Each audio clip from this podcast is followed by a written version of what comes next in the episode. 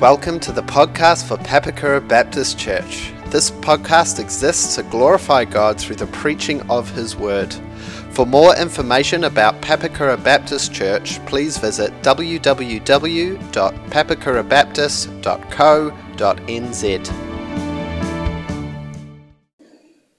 Um, so we're in, we're in uh, Matthew, uh, Matthew chapter 12, verses 1 to 21.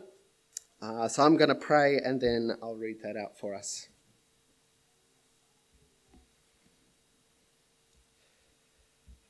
Gracious God, we thank you for all the joys that you bring us in life. Uh, the joy of marriage uh, and spending your life loving and cherishing someone else. The joy of children and giving your life sacrificially to see them grow and uh, become adults. But Lord, we're also struck by the curse of sin this week that in this world people suffer and people die. And Father, in the midst of all of this uh, that we have experienced even this morning, we thank you for the solidity that is your word, that we can come to it, that it is true, that we can learn from it, that it never changes despite the ups and downs of the years. And so, Father, I pray as we come to it, we would come and see your goodness and your graciousness and your glory and your righteousness once again. We would come and be encouraged and challenged to put our faith and our trust in you. And so we pray this in Jesus' name. Amen. Matthew chapter 12, verses 1 to 21. At that time, Jesus went through the cornfields on the Sabbath, and his disciples were hungry, and they began to pluck ears of corn and to eat. But when the Pharisees saw it, they said to him, Look at your disciples. Look what your disciples are doing. What is not lawful on the Sabbath? And he said to them, you not read what David did when he was hungry and those who were with him? How he entered the house of God and ate the bread of, of the presence, which it was not lawful for him to eat, nor for those who were with him, but only the priests? Or have you not read in the law how on the Sabbath the priests in the temple profane the Sabbath and are guiltless? I tell you something greater than the temple is here, and if you had known what this means, I desire mercy and not sacrifice, you would not have condemned the guiltless. For the Son of Man is Lord of the Sabbath. He went from there and entered uh, their synagogue, and a man was there with a withered hand, and they asked him, uh, and they asked him, Is it lawful uh, to heal on the Sabbath? So that they might accuse him. And he said to them, Which one of you uh, who has a sheep, if it falls into a pit on the Sabbath, will not take hold of it and lift it out? How much more of how much more value is a man than a sheep? So it is lawful to do good on the Sabbath. Then he said to the man, Stretch out your hand. And the man stretched it out, and it was restored healthy like the other. And the Pharisees went out and conspired against him how to destroy him. Jesus, aware of this, withdrew from there. And many followed him, and he healed them all and ordered them not to make him known. This was to fulfill what was spoken by the prophet Isaiah. Behold, my servant who I have chosen, my beloved with whom my soul is well pleased. I will put my spirit upon him, and he will proclaim justice to the Gentiles. He will not quarrel or cry aloud, nor will anyone hear his voice in the streets. A bruised reed he will not break, and a smouldering wick he will not quench until he brings justice to victory. And in his name, the Gentiles will hope. Do you consider yourself a perfectionist? A perfectionist is someone who demands perfection of themselves or others. Are you a perfectionist? Perfectionism will be a pretty familiar concept to most of us. It's not uncommon for someone to claim that they are a perfectionist in this area or that area. But there's two things that really puzzle me about this concept and about its use in our society and in our in, in common use. First, I feel like the standard for being a perfectionist is quite a lot less than perfect. I often hear people claim to be a perfectionist in this area or that area, and I think to myself, are you really demanding perfection? Is that really what you're doing, or are you just kind of, is there just a few things that you're quite conscious of?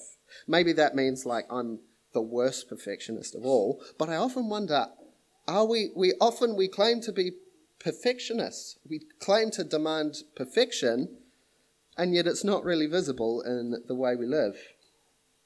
The second thing that puzzles me is that the opposite of perfectionism doesn't exist as a concept in our society. And you can tell it by asking one simple question What would you call the opposite of a perfectionist?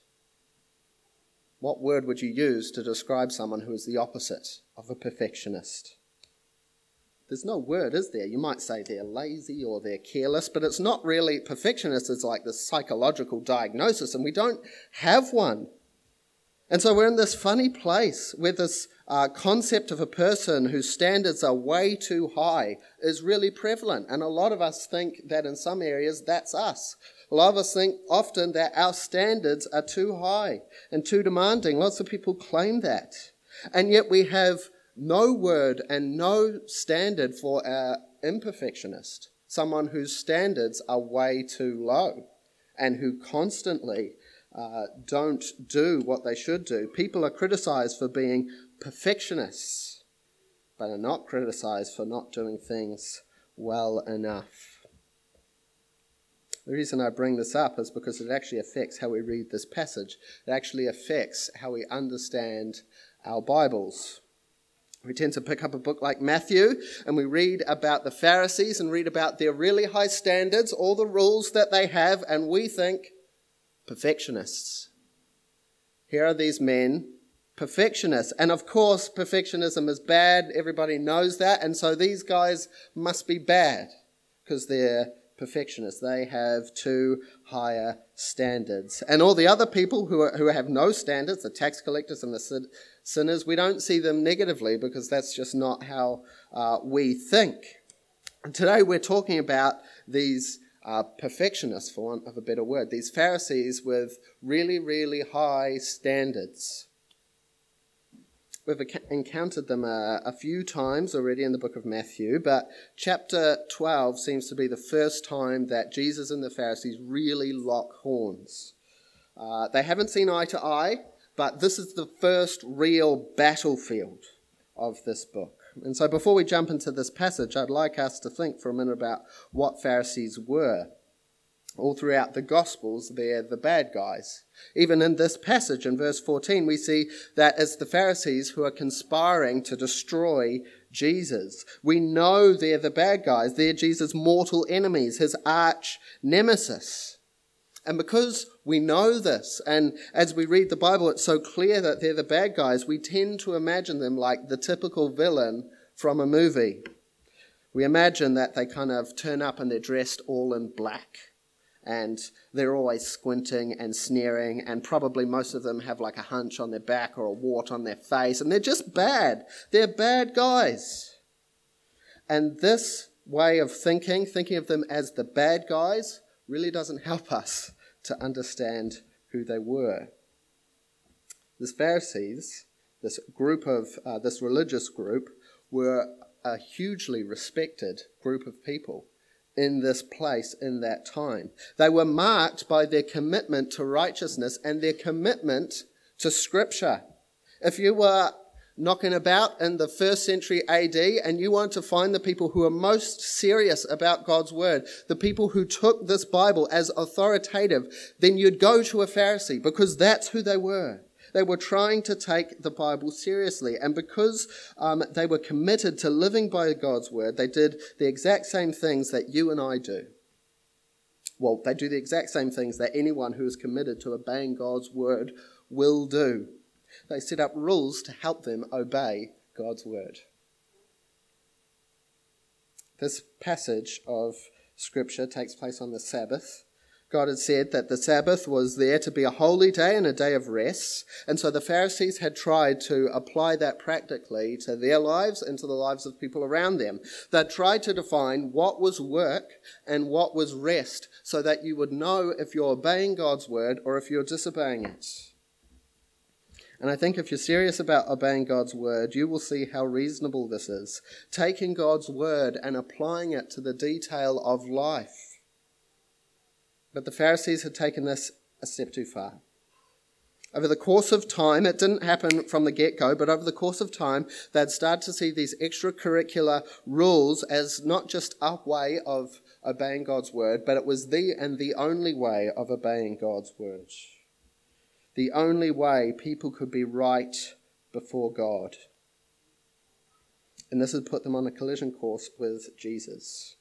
And so here in the verse 21 verses of chapter 12, we read of the first real bout between Jesus and the Pharisees. The first two, in fact. The first battle is, uh, the battleground is the Sabbath. And Jesus and Pharisees, uh, Jesus and the Pharisees will duke it out for, for two rounds, which we'll look at. Uh, and while the presenting issue, the main thing they're talking about is the Sabbath and what is lawful to do on the Sabbath, there's an issue that sits behind, which is probably the real issue that we're talking about. Uh, and it's about God's word and how we obey God's word. What does adherence to God's word actually look like? Do the Pharisees have it right? We could say that this passage is about what place perfectionists have in God's kingdom. What does Jesus have to say about people whose standards are really, really high? Let's jump in. Ding, ding, ding. Round one, verses 1 to 8. Jesus and his disciples, they're going about, they're walking around through a cornfield. The disciples are hungry, so they pick some heads of grain and they roll them between their hands so they can eat them. And the Pharisees see this straight away for what it is. This is work. Reaping, harvesting, preparing a meal, all of those things are wrong to do on the Sabbath because they're work. Clear as day, red handed dead to rights, closed case. These followers of Jesus has no regard for the Sabbath, for keeping it holy, for obeying God's word. And so the battle lines are drawn. Are the, uh, the disciples of Jesus wrong in what they do? Notice Jesus as he responds in verse 3 Have you not read? Simple to uh, skip over those words uh, and get to the sort of the interesting parts about David and whatever. Uh, but it's a rhetorical question that is very, very, very pointed. No one would come up to Dan Carter and say, Have you never kicked a rugby ball before? No one would go to Michelangelo and say, Do you know which way to hold a paintbrush? And yet, uh, the Pharisees were the pe- people who prided themselves on rightly handling God's word. And Jesus is asking them, Have you even read it? Do you even know what it says? It's an offensive question. On the one hand, we, they would see it as entirely inappropriate, and yet it's entirely appropriate. Jesus is going to draw their attention and our attention to three different parts of Scripture in response to their uh, the issue that they raise. The first is a story from 1 Samuel chapter 21. Uh, it's one of these times when David's on the run from Saul. He's having to escape. He's got his little uh, merry band of men with him, and they're hungry. And so they turn up at the temple and they ask the priest for bread. And he says, I've got none except for this special holy bread, this bread that was used as part of the ceremonies of worship. We can read about it if you want in uh, Leviticus 24, but this bread was only meant to be eaten by priests, by sons of Aaron. David is certainly not that. His men are certainly not that. And yet he eats. So here is a situation in Scripture where David, a hugely important figure in Israel's history, disregards the law, disregards what the Bible says because he's hungry and there's seemingly no consequences. There's no punishment. So the question is, which Jesus is raising, if it was okay for David to disregard the Bible, what Leviticus 24 says, when he was hungry, isn't it okay for the disciples to disregard what the Pharisees say when they're hungry? Jesus keeps going. Not only are the Pharisees' rules inconsistent with just reading Scripture, they also don't really work in term for everybody to obey scripture in that day. In verse 5, Jesus points out that far from resting on the Sabbath, the priests in the temple work harder. They have to do more sacrifices on uh, the Sabbath. It's their busiest day of the week. And so the priests break these Sabbath rules every single Sabbath day. And yet they're not guilty and so, if it's okay for the priests to break the Sabbath rules, isn't it okay for the disciples to break these rules when something greater than the temple is here?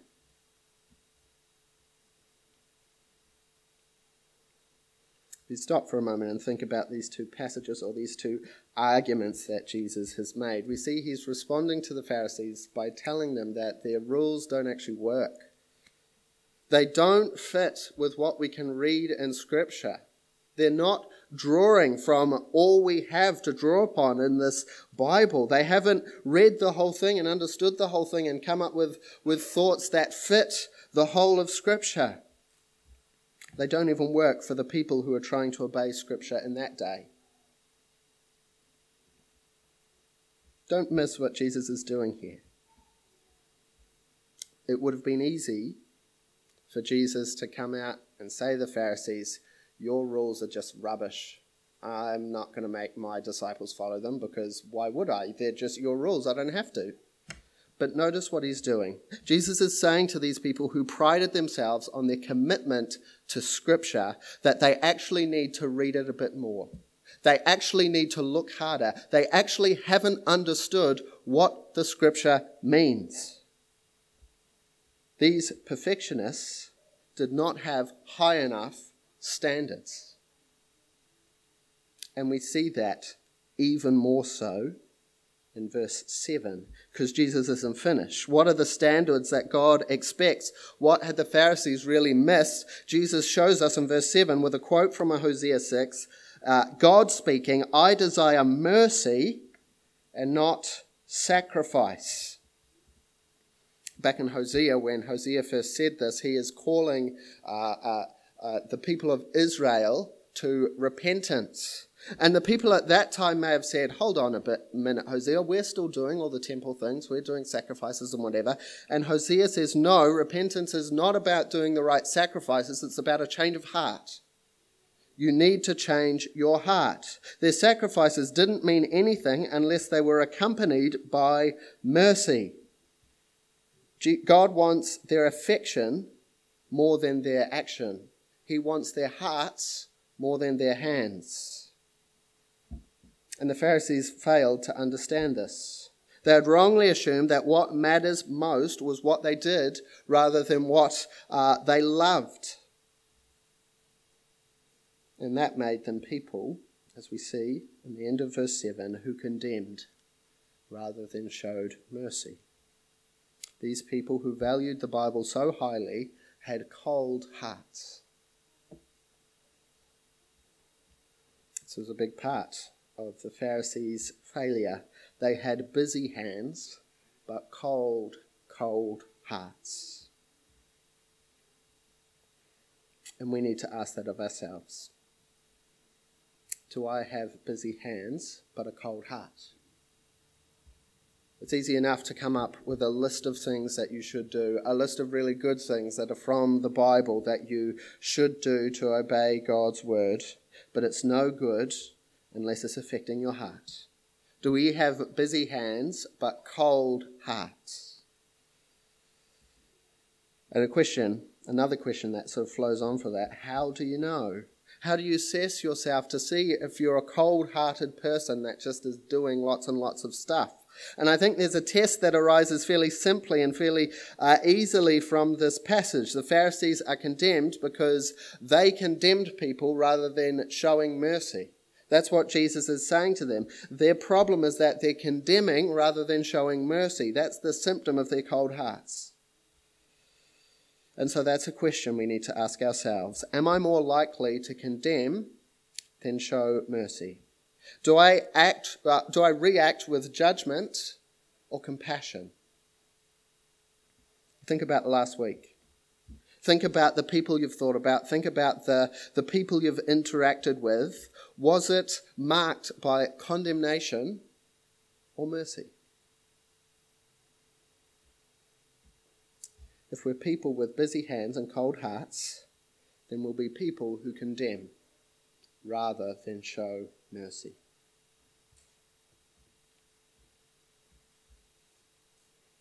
Round one, Jesus confronts the Pharisees about their busy hands, they're doing lots of things, but cold hearts, they're not loving, not showing mercy. But in case we didn't get the point, there's round two in the ring. Jesus and the Pharisees going at it. And this confrontation is more overt and more challenging than the last one.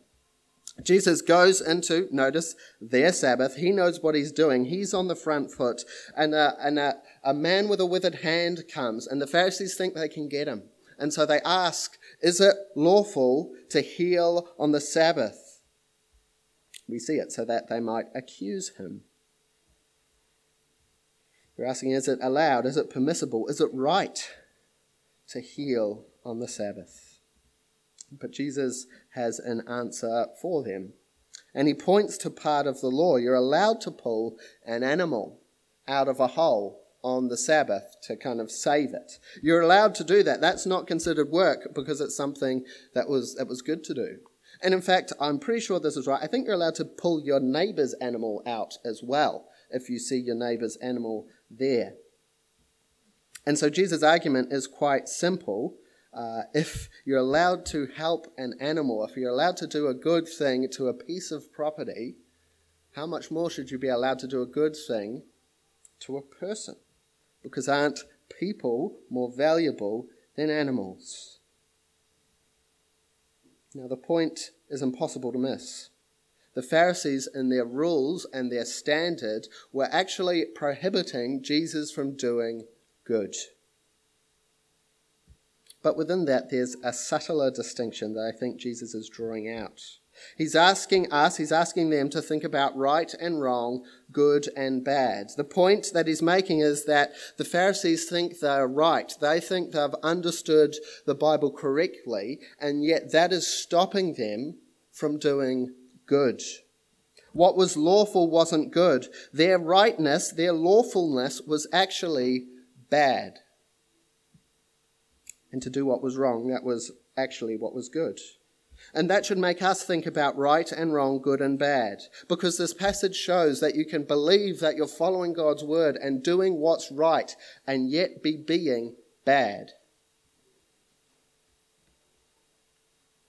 This distinction is quite subtle, if you're truly doing what's right, then it will be good. I don't want you to miss that point. If you if you're if you're understanding God's word and knowing what it means and not just picking out on one part, but actually thinking about the whole and trying to conform your life to all of what it says, then that will be good. Right things are good things and good things are right things. Yet here we see in this passage what is what can be considered right can be bad. And we need to think about that. We need to think about our own mindsets for a moment. This is not the only situation which Jesus faces where people use what is right to justify what is wrong. We are a church who really value correctly understanding what the Bible says. We put that really high. Lots of us uh, here want to make sure what we do is right. And that's a good thing. But quite easily become only thinking about what is correct, not what is good. in every aspect of life. The only thing that matters is being right and not doing good.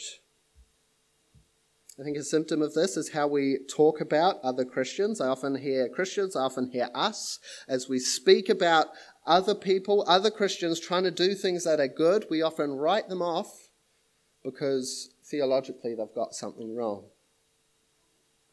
I've done it myself in the past week.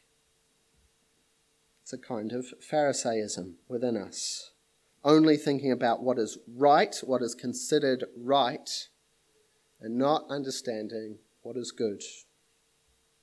The Pharisees let what is lawful stop them from allowing what is good.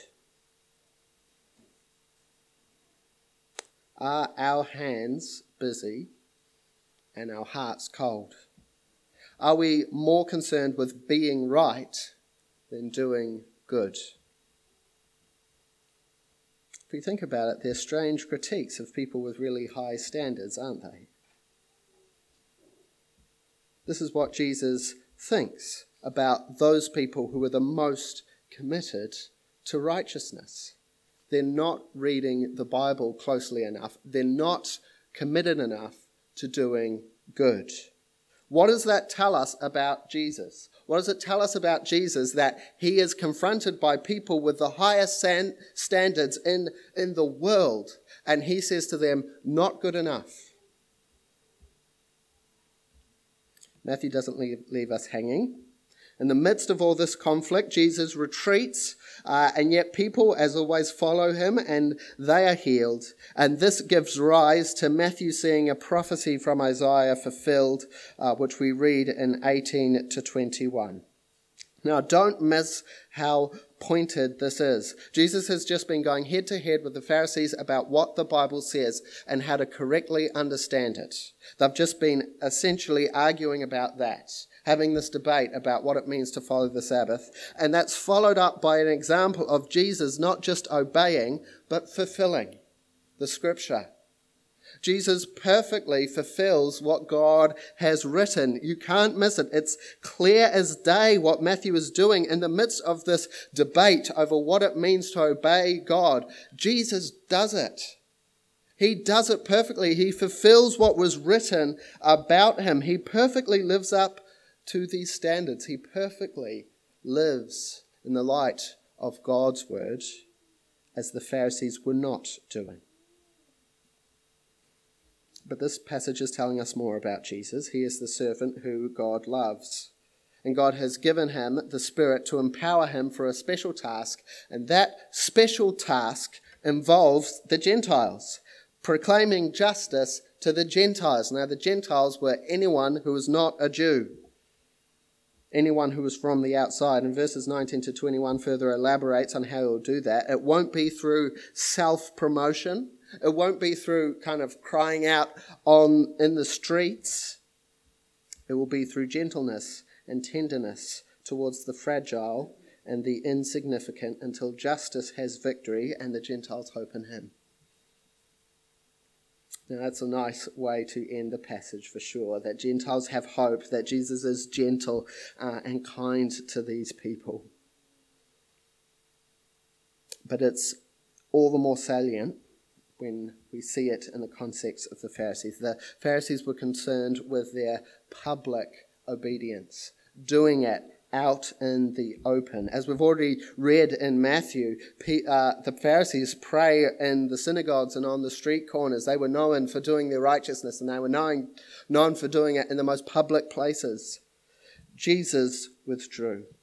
Jesus does what was right, what, he, what was good in secrecy and obscurity, obscurity, telling people not to tell anyone.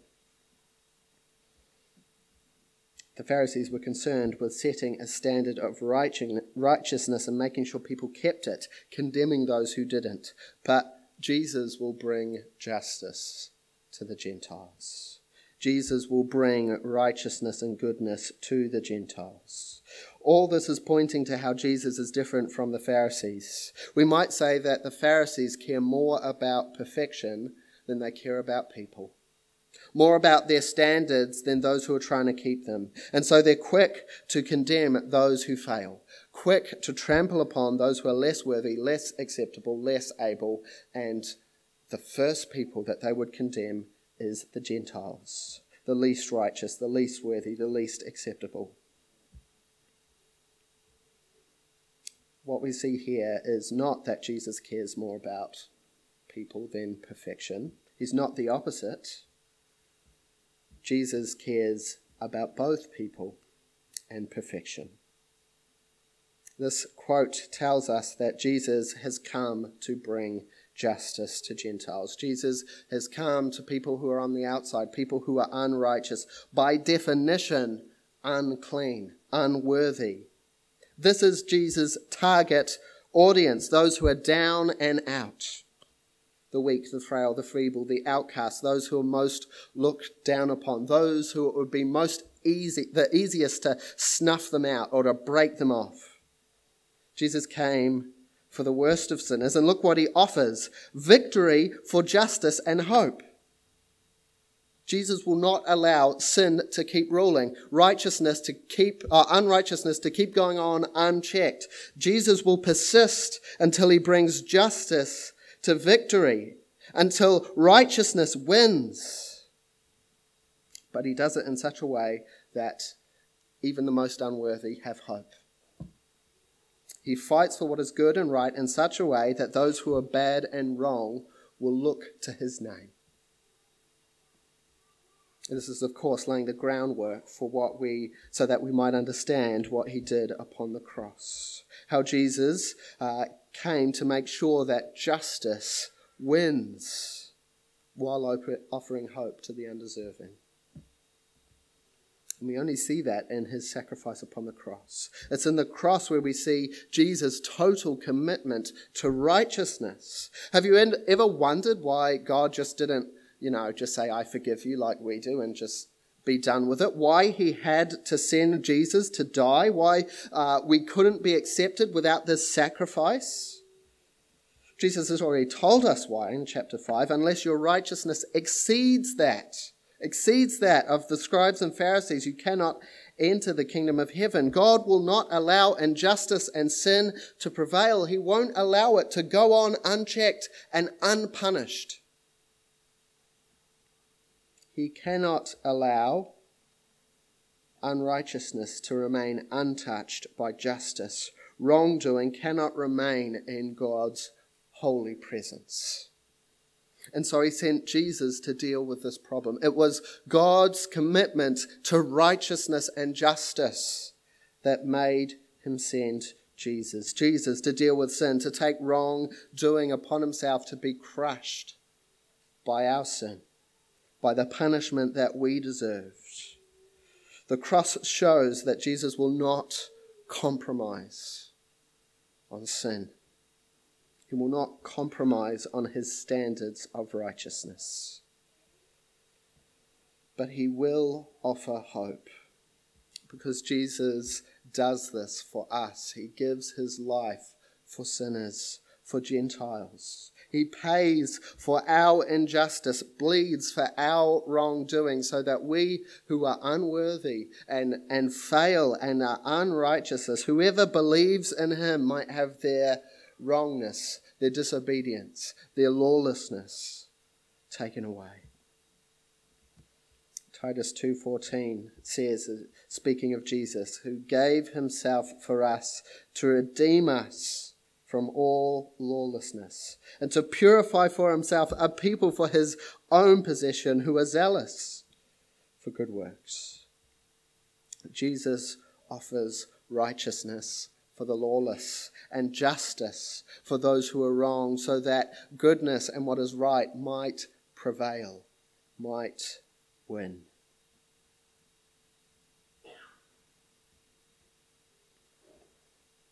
It's an interesting passage.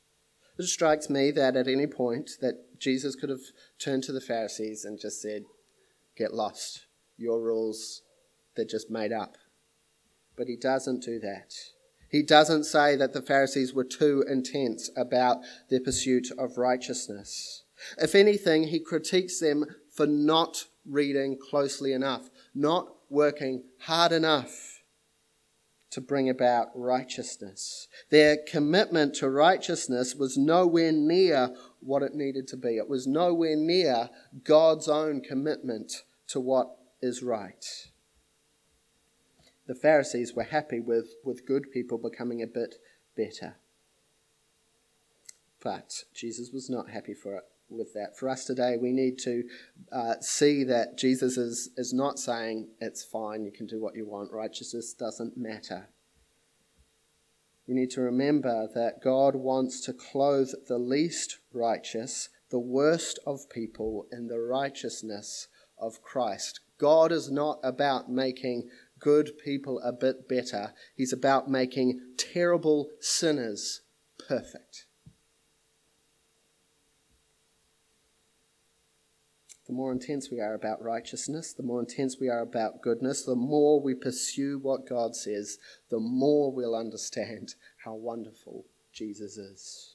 The more we try and submit ourselves to these standards of what is good and what is right, the more we'll see how glorious, how great the victory that Jesus won for us on the cross is. The more we'll come to Him for righteousness, not trying to manufacture our own the more we'll praise him for his grace. We must not be lazy and imperfectionists about what is good and what is right. But we must come to Jesus for righteousness. And so, what does Jesus have to say about people with really high standards? What uh, does Jesus think about people who consider themselves perfectionists?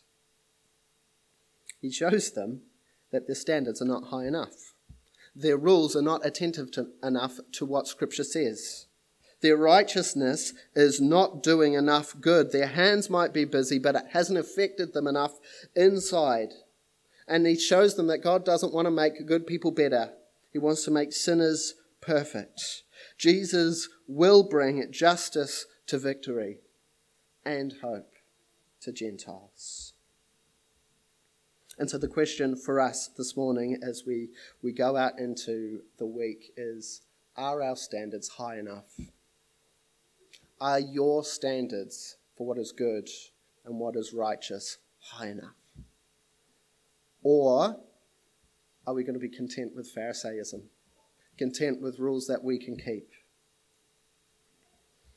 Do we understand that God is so holy that he will not allow one blot of sin to go unpunished? Do we see that God is so committed to perfection and holiness and purity in his people that he sent his only Son to die in our place so that we might have a perfect record? Are we, do we have high enough standards for righteousness this morning? Let's pray.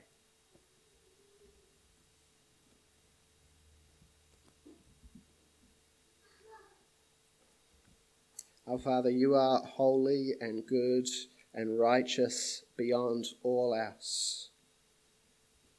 And yet, your love and your compassion and your grace is so astounding that you would send your only Son, Jesus, to give himself for us, for we who are wicked, who don't deserve him. Father, help us to see how holy you are how wonderful and how grand your standard for what is good and right is. And make us run to Jesus. Make us go to Him to find victory for justice and hope for us who do not deserve it. Help us to remember always that in Him we have righteousness that we could never create ourselves. We thank you for what Jesus has done for those of us, uh, for all of us who don't deserve it. And I pray you'd keep us from being like the Pharisees. I pray that this would affect our hearts. I pray that this would make us hunger for what is right and for what is good. And we pray this so that the greatness and the worthiness of Jesus might be seen by all. It's in his name we pray. Amen.